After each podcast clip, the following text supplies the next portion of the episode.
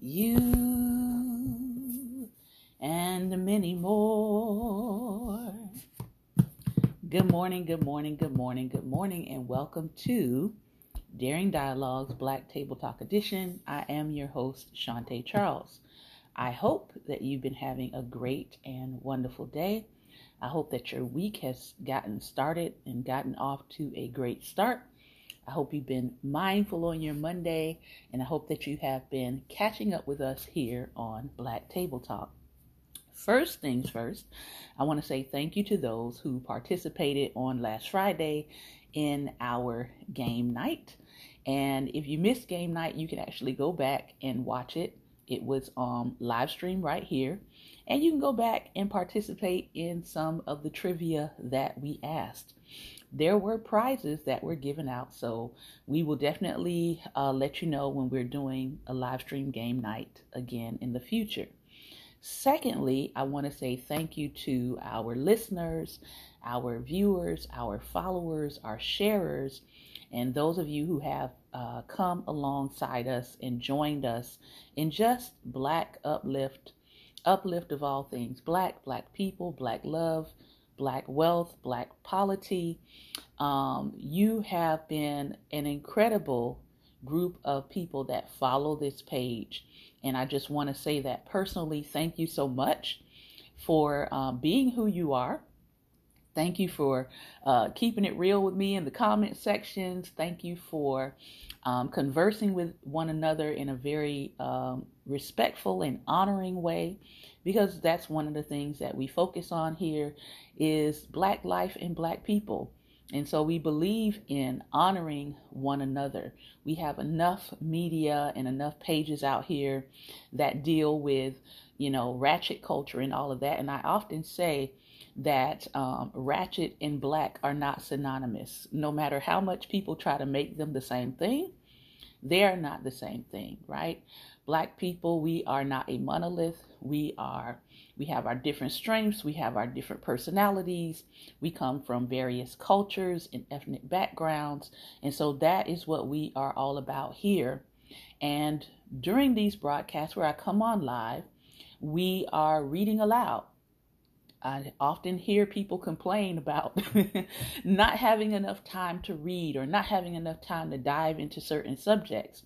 So while we will talk about some things that are current day news. And while we will talk about some current events and some hot topics, um, our main focus is education, education, inspiration, and motivation along the li- lines of topics that concern us. So, whether that be history or whether that be current events, that is our focus here. So, if you're new here, if you're joining us for the first time, I want to be very clear and reiterate what it is that we are about in this space. All right. One of the things that has been coming up lately with current events and current news is the amount of um, fake news that is, you know, it seems like it's a whole nother wave of fake news that is being generated and being populated. And a lot of people are being sort of deceived and tricked into believing these topics. One of them I just recently posted on a reel was the uh, Keke Palmer situation. Somebody put out a article that was completely fabricated about uh, Keke Palmer's partner and saying that you know he was they were broken up and you know he was asking for custody and all of these different things and he had to come out and say listen No one has talked to me. I haven't talked to anyone. I haven't given anyone an interview. I haven't given anyone permission to be a third party to speak on my behalf. And he just, you know, he had to say, I want people to know that none of this is coming from me. None of this media or articles or information is being generated by me. And so uh, we want to just caution people to just pay attention to some of the sites that you might be getting your news or your information from, even if it is celebrity news. I also want to point out something else. We've been doing a teaching series on another page that I'm a part of called Life Nation. And in that teaching series, we are, have started talking about and exploring the origins of artificial intelligence. A lot of people, you know, they may not want to dig into the origins or the foundation of something, but I think it's very important to understand it, um, especially since our world and our society, especially here in the United States, is going further and further and further into artificial intelligence and artificial technologies, right? And so, one of the things that we looked at was social media influencers. And I want you to look at this image. This is the top, this is considered the top social media influencers, okay? So, these people are the top social media influencers. This one up top, his name is Knox Frost out of Atlanta. You have Mila Sophonia out of Helsinki. Lil, Lil Miquela is Time Magazine's. She was Time Magazine's top influencer in 2018. And on the end, Zoe Platinum, who is based in LA and Brooklyn, New York. All right. What makes these people so special? Well, they are 100% artificial intelligence. They are 100% artificially generated. They have millions of followers. they have collected money. They have, um, people have paid them through Cash App, through PayPal, through Zelle, and they are 100% false. You do not know who is behind these people, these quote unquote social media influencers. And some people have not realized that they are completely 100% false. Now, if you go to their pages, it will say, you know, under their description, AI generated, but most people aren't looking up there at the fine print. So these people have had millions of people following them paying them, sending them money for their content, and they are 100% AI generated. All right. One of these influencers, I think it's this one here, it says he has 14,000 girlfriends. that means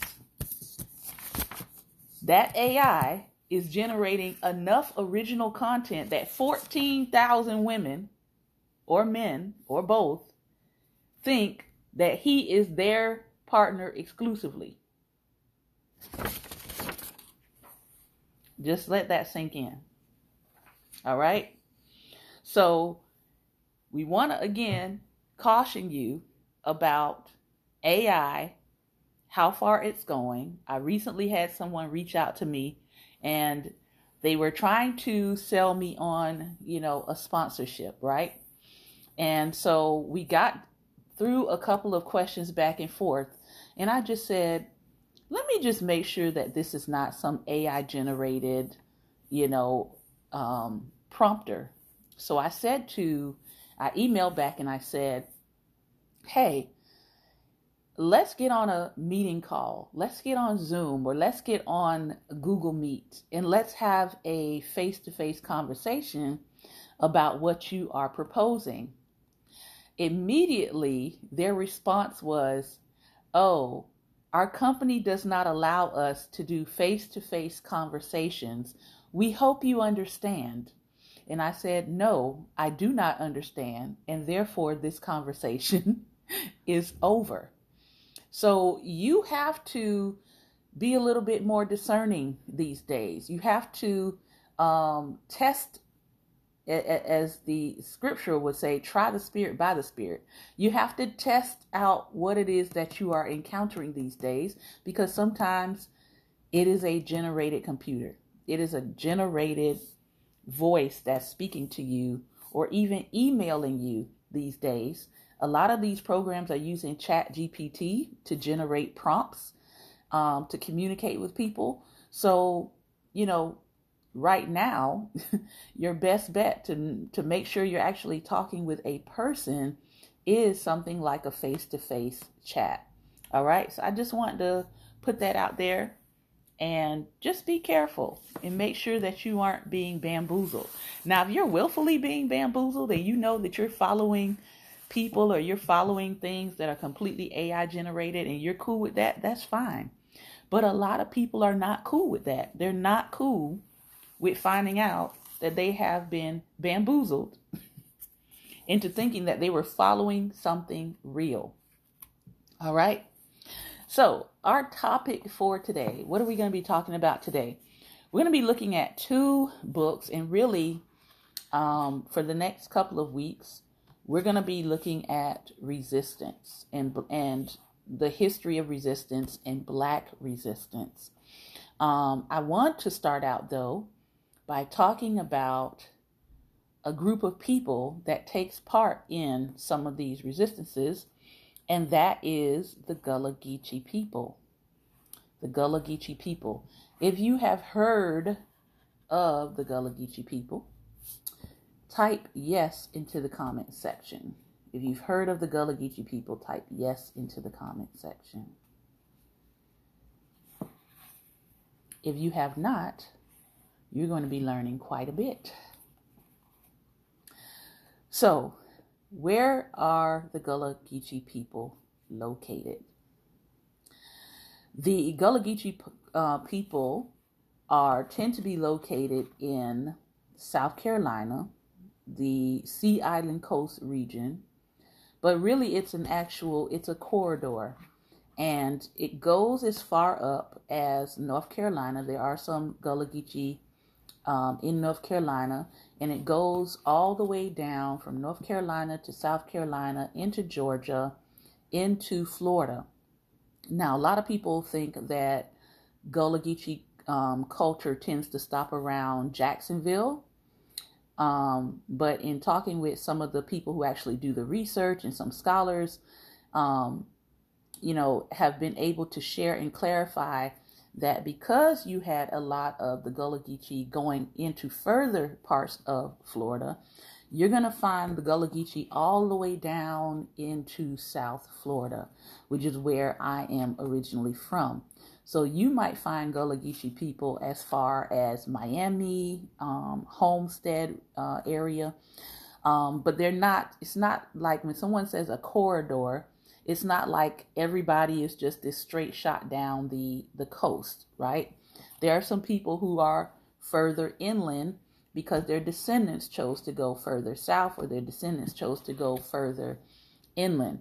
So we're going to look at the Gullah Geechee people. We're going to look at um, their food, we're going to look at their language, and all of those things. I'm going to be reading from Dr. Jessica Berry's book. Dr. Jessica Berry is a Gullah Geechee native of Huger, South Carolina. She is a mother, a wife, a scholar, and an advocate for the recognition, celebration, and inclusion of Gullah Geechee into mainstream culture. She is a nationally certified speech language pathologist a university professor, researcher, and a child language expert. She enjoys educating others about modern Gullah Geechee culture and language. And her favorite saying is Gullah Geechee Ben Ya, E Ben Gwen, or E Ben Guan, nowhere. All right. So that's one book we're going to be looking at. The second one is by Charles River Editors, and it is called The Gullah the Gullah, the history and legacy of the African American ethnic group in the American Southeast. Either one of these books can be picked up through Amazon. And hopefully, as we uh, walk through the history portion, we're going to start with language first and then we'll jump over to history. As we walk through this, hopefully, some of this will be familiar to you.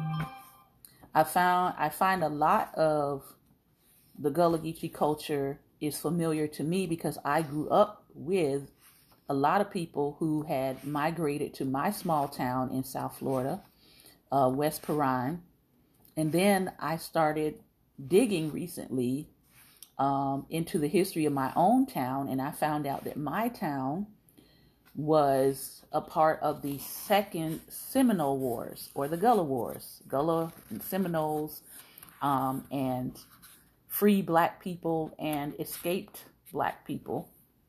And I found out recently that they were all fighting. they were all fighting in my hometown. So now I've got to go do I've got to go do some more digging. And essentially I want to um, I want to do some interviews of my elders that are still living um, and kind of get their their history and their approach as well and really try to preserve and archive their story because they are passing away. So let's hop right in to what Dr. Jessica Berry has to share with us about the Little Gullah Geechee book, a guide for the Kumyah, or a guide for the people who are not familiar with Gullah Geechee. I am so glad you've either decided to visit the beautiful low country or are considering visiting. You have made the right decision by choosing to visit this place that has so much to offer. Also, you're pretty smart for picking up this book that will provide some valuable information about the Gullah Geechee people and the treasure that their tongues hold. So, whether you are going to be a tourist traveling through the Low Country corridor, a Kamya who has made the Low Country your new home, or a Binya who has been born and raised under the moss of the oak trees, there is always something to learn about the Gullah Geechee. If you are planning to visit the Gullah Geechee corridor for the first time, something may have drawn you to the southeastern coast of the United States. It could have been the weather, the charm of the history, or the beaches. Whatever enticed you to come brought you to the right place. Your ears will hear the melodic rhythm of a language unknown to many. You may not know what Gullah Geechee sounds like, but when you question if the black people that you see are from Jamaica, 99% of the time they are not. They are Gullah Geechee. This quick read will enlighten you about the language that you will hear or hear about as you navigate the tours, the stores, the restaurants, and the area. The Kamya and the teacher. Charleston and surrounding areas are one of the fastest growing areas, believe it or not, in the United States. I always meet Kamyas who relocated to the area for work or play. I've met Kamyas from across the country, particularly from the North and Midwest. Each of them brings their own cultural diversity to the existent distinct low country culture. Most have little knowledge that Gullah Geechee exists and are intrigued, intrigued from afar. Now, I grew up in a small, very, very small, all black town, um, West Perrine, and I grew up there in the 70s, 80s, moved away in the 90s to attend college in North Florida. And it was not until I went away to college that I realized that to other people I sounded different. Like in my household, my mom made us speak proper English, but when we were not in a school setting, we, you know, we spoke the way that we spoke. And I didn't know until I left my community that the way that we spoke was different from everybody else because I just grew up hearing certain things said, hearing certain phrases. Um, I grew up in a culture where hoodoo was the norm. Like it was not something that was abstract, it was not something that was weird, it was not something that was strange. It was just things that we knew and understood because our elders taught them to us or told us it to us or explained certain things to us. So it was not until I left my little enclave of an all black community in the South, very small town, that I go away to college and people are like, Are you from North Carolina? Are you from South Carolina? I'm like, No. I'm from South Florida. What are you talking about? They're like, You sound like somebody from North Carolina. And, you know, I was like, Okay, I have family from North Carolina. My mom was born in North Carolina. My, you know, my maternal family line is from North Carolina. And they're like, "Oh, okay, that's what it is. That's what it is because you don't sound like you're South from South Florida." And I said, "Well, what does South Floridians sound like? What do Miamians sound like?" Because even in that, it literally is a melting pot in Miami. So, yes, I grew up in a very, very small um, black town, but we had Jamaicans in our town, we have Bahamians, we have Haitians, we have some Puerto Ricans, we have some Mexicans, and then later in the 80s came the Cubans.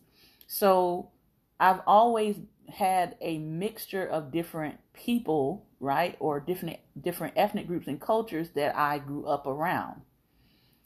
And I found it very interesting that even though that was the case, they could still hear my, I guess, distinct North Carolinian vernacular. So once I pointed out, okay, yeah, my maternal line is from North Carolina, South Carolina, um, through the enslavement trade from moving from Charleston into North Carolina, they were like, aha, that's what it is. And so apparently, this is definitely a thing, right? Interestingly, she says, many of the Kumyas are educators, people who are moving into um, the corridor for Gullah Geechee are educators, new graduates who are eager to enjoy the Charleston scenery and teach the youth of the low country. As you can imagine, many teachers who Kumya are unaware of the cultural and linguistic differences that they will encounter when they walk into their classrooms. While this is not meant to be a comprehensive or in depth presentation of Gullah Geechee history, culture, or language, which we're going to get into over here, it is a seed, a seed that will undoubtedly bloom after continued study into appreciation of this unique U.S. culture a culture and language that isn't going anywhere.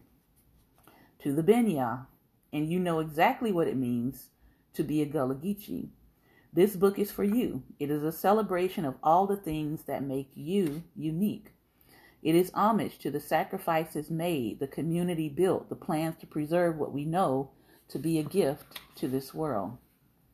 I hope as you read, you will learn at least one new thing, find joy in seeing the places you've been, and experience excitement when you read the words and phrases that so easily roll off your tongue. And I think this was the most uh, enjoyable thing about this book is seeing in writing so many phrases that I grew up saying or that I grew up hearing. Um, and so I think she's done a fantastic work with detailing Gullah Geechee um, language and dialect. You are Gullah Geechee and you should be proud. History. The history books do not tell the story about the development of Gullah Geechee. What we know about the development of Gullah Geechee is what has been passed down orally through generations of Gullah Geechee descendants. And this is true. Um, my grandmothers, rest their souls, are no longer here, but I remember my paternal grandmother specifically telling me how her mother had been um, a sharecropper. Her mother had been a sharecropper, so my great grandmother in Georgia, and she had been a child working under her mother picking cotton. So when people talk to me about how far away slavery was ago, I'm like, no, it wasn't quite that far. Okay. My great grandmother was a sharecropper. My grandmother was a child picking cotton under her mother as a sharecropper. Okay? On the same plantation that her family had been enslaved on. And by the way, we've met those descendants on the other side. They still own that property, by the way. It's been turned into an orangery in Georgia. So my grandmother left that sharecropping space and went down to Florida at a young age. She leaves her family and she travels further down into Florida. So that's how she winds up in Florida. She left her mom, who was still a sharecropper. By the time she left, she was in her teens and moved down to Florida. So it's not that far removed. People want to make it like it's hundreds of years removed, like the legacy of enslavement and all that. It's not. It's not that far removed. What we know about the development of Gullah Geechee is what was passed down orally through generations of Gullah Geechee descendants. Now, as my grandmother moves into this community, um, and she becomes friends with the people are, who are in that community, and I grew up in that community, I hear from the elders in my community about the people and how my little town got formed. They start telling, kind of sharing little bits of it that there are people in my town who were um, black Indians and that there was some fights that went on and that you know most of the people in our community they owned their land and they owned their houses.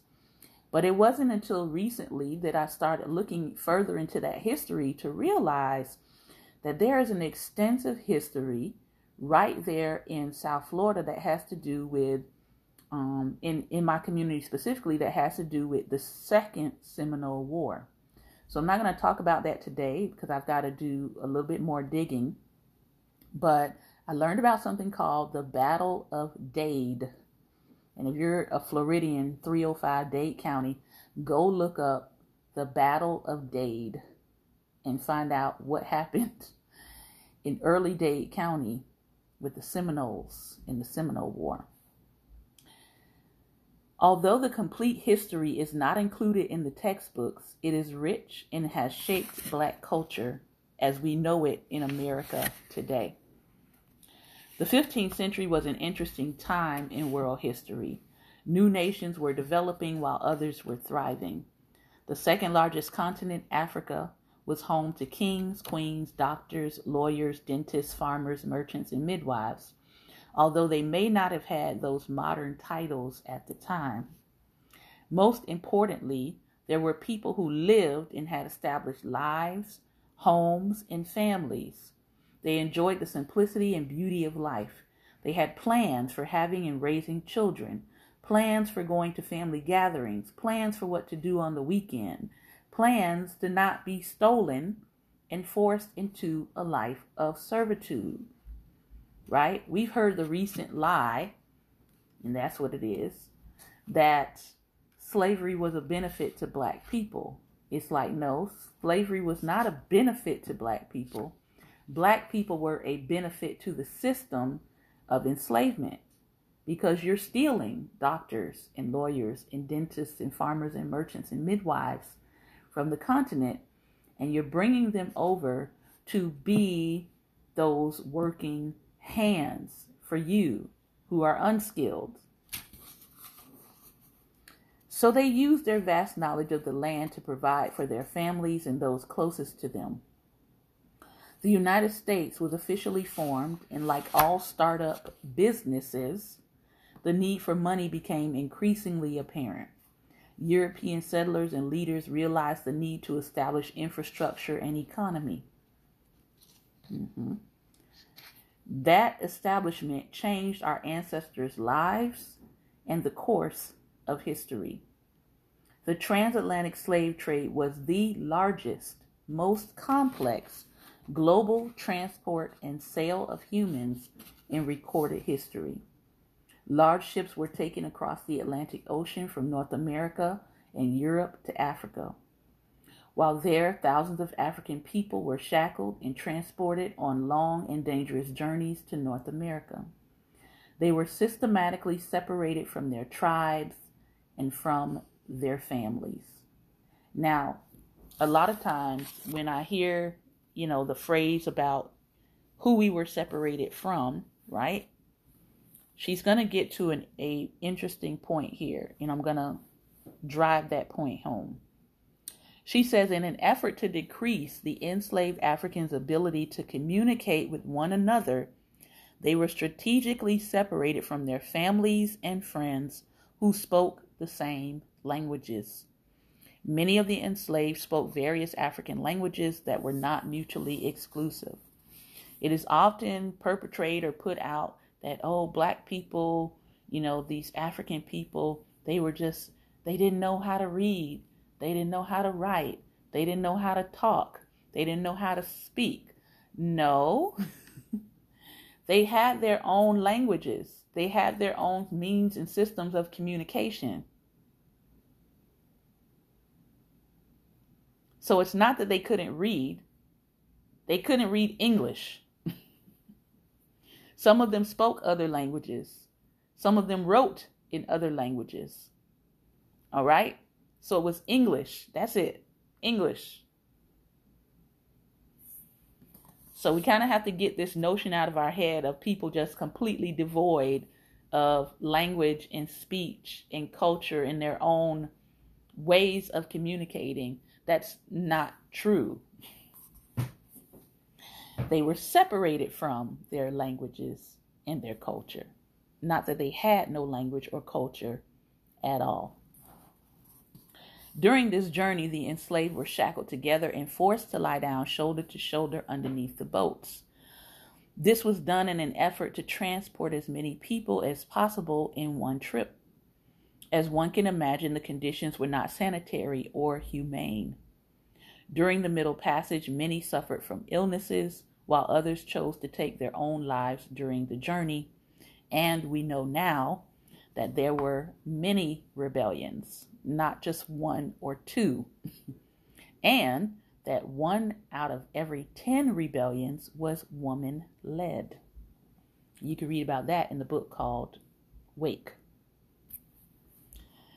This journey was one of survival and endurance for the Africans who were inhumanely torn away from their lives and family. During the journey, new relationships were formed as people who were not related by blood supported one another like family. These harrowing trips and the relationships that were formed were the catalyst for social arrangements on the plantations. Now, I want to point this out. I don't I don't think that this is I I'll put it this way. I've never really heard anybody point this out. But when I hear people say um, very erroneously that black Americans don't have a culture or that black Americans um, don't know where they come from, right? Through things like DNA, like I can from my maternal line, my DNA shows that I have um, Bantu ancestry, Nigerian ancestry, Mali Malian ancestry, and Congolese ancestry, and I think Senegal might be another one, right? And so no, we can't pinpoint and say, I come from just this one region. I come from just this one tribe because of the system of enslavement and because of chattel breeding of the enslaved. I cannot pinpoint and say, I just come from this one group of people. And at the same time, I see that as a gift because globally, when we say African American, we literally can say African American and not just Nigerian American or not just Congolese American or not just Malian American. We can literally fit African American as a realistic term. Why? Because many of us are the culmination of many parts of the continent of Africa. So for me, it makes sense to say African American, because, again, we were mixed from different tribes. So if I, I'm, I'm not the only one, right, who has taken a DNA test and seen that I have more than one country from Africa as a part of my genetic makeup. Now, in that, I don't see that as a weakness. I see that as one of the reasons why people are so mad with some of us now. Because I'm taking my time with this. Because you all who participated, the, the, you are the descendants of people who participated in chattel breeding. And in chattel enslavement and in chattel breeding, they were breeding, breeding the best of the best. The best of the best.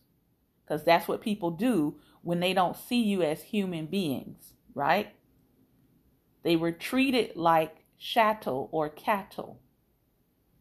So they were breeding the best of the best with the best of the best, with the best of the best, with the best of the best. And then you have the nerve to be upset because of what you did in enslavement. So don't be upset that Sha'Carri Richardson is the fastest woman in the world right now. I'm just saying. We didn't ask for you to do that to our ancestors, but we are the descendants of the best, of the best, of the best, of the best, of the best, of the best. So now you can't get upset when you are being surpassed in certain areas because your ancestors were doing the breeding. I'm just saying. Just just just let that sit for a moment. So when people say, "Are you black American? Are you African American?" I go I use I utilize both. Because I understand that I am more than one my genetics is more than one part of Africa. It's several countries. And I'll take them all. Mm-hmm. Yes, I will. I celebrate all of them. Here's what she has to say, and I'm going to stop right here for today. Upon arrival in the United States, historians agree that approximately 40% of the enslaved Africans were brought to the city of Charleston, South Carolina to be sold. 40%, approximately 40%, passed through the gateway, the corridor of the city of Charleston, South Carolina to be sold. Now, I know this to be true on both my maternal line and my paternal line. Both of my ancestors passed through, both sides passed through Charleston, South Carolina. Now, I didn't know this before I visited Charleston, South Carolina, and fell in love with the city. It's an amazing city. I can't wait to go back and see the museum because I know I'm going to have all the feels. But it's an amazing city. It's a very spiritual city if you've never been there. Um, if you are a spiritual person, you will more than likely feel and sense the energy and the presence of the ancestors because it is really strong in Charleston, South Carolina. It's also really strong in Savannah, Georgia, by the way. They were dispersed to the various plantations in the United States to work as free laborers and property of their owners. Many of the enslaved were placed on plantations along the coast, stretching from North Carolina, South Carolina, Georgia, and Florida. And my paternal descendants, my paternal line, they started in South Carolina then they moved to North Carolina. And then one of the sons um, took his group of enslaved persons and they moved to Georgia, and that's where my family came in. And from Georgia, my family goes down into Florida. So, this coastal region is currently known as the Gullah Geechee Cultural Heritage Corridor. It was along this corridor on the islands like Wadmalaw, St. Um, James Island, St. Helena Island, and inland areas like Awendaw, Wando, and Huger, and Edisto that the Gullah Geechee language was born. Enslaved Africans were responsible for the daily running of the plantation from the house to the fields. Communication may have been difficult among them as they were now separated from their families and tribes and placed with others who looked like them but did not speak the same language.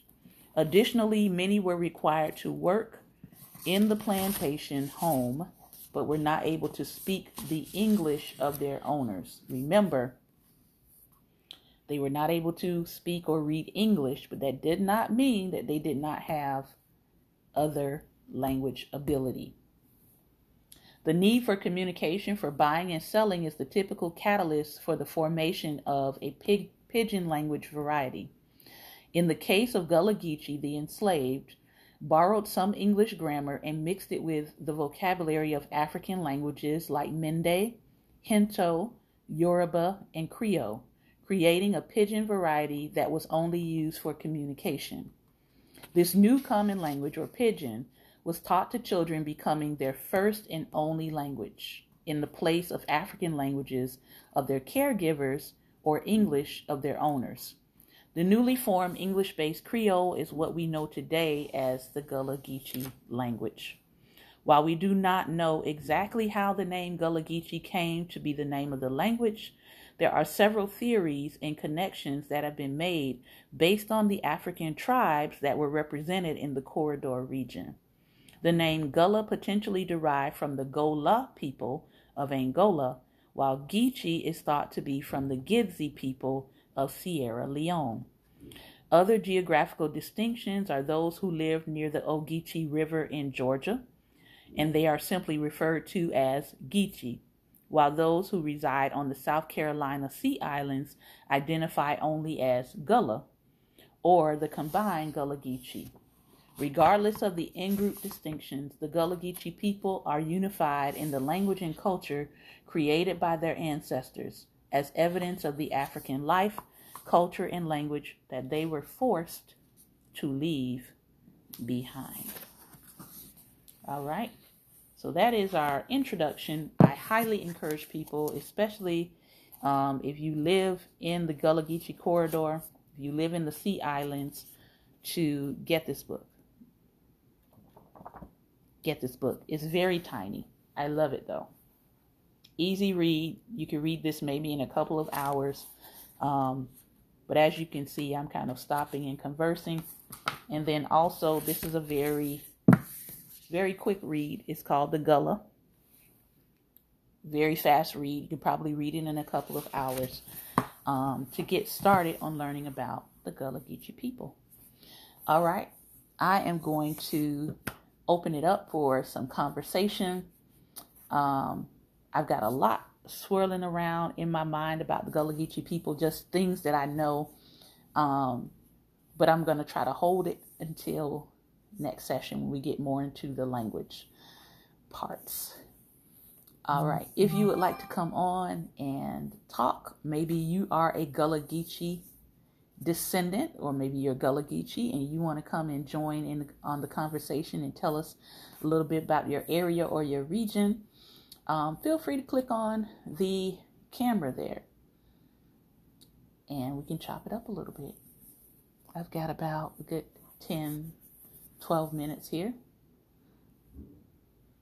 Any questions? I don't see any questions in the comments.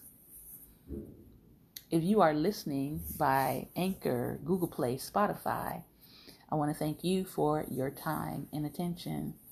This has been another episode of Daring Dialogues, and I've been your host today, Shantae Charles. Remember, light is the most daring opposition to darkness. So continue to go out and be light.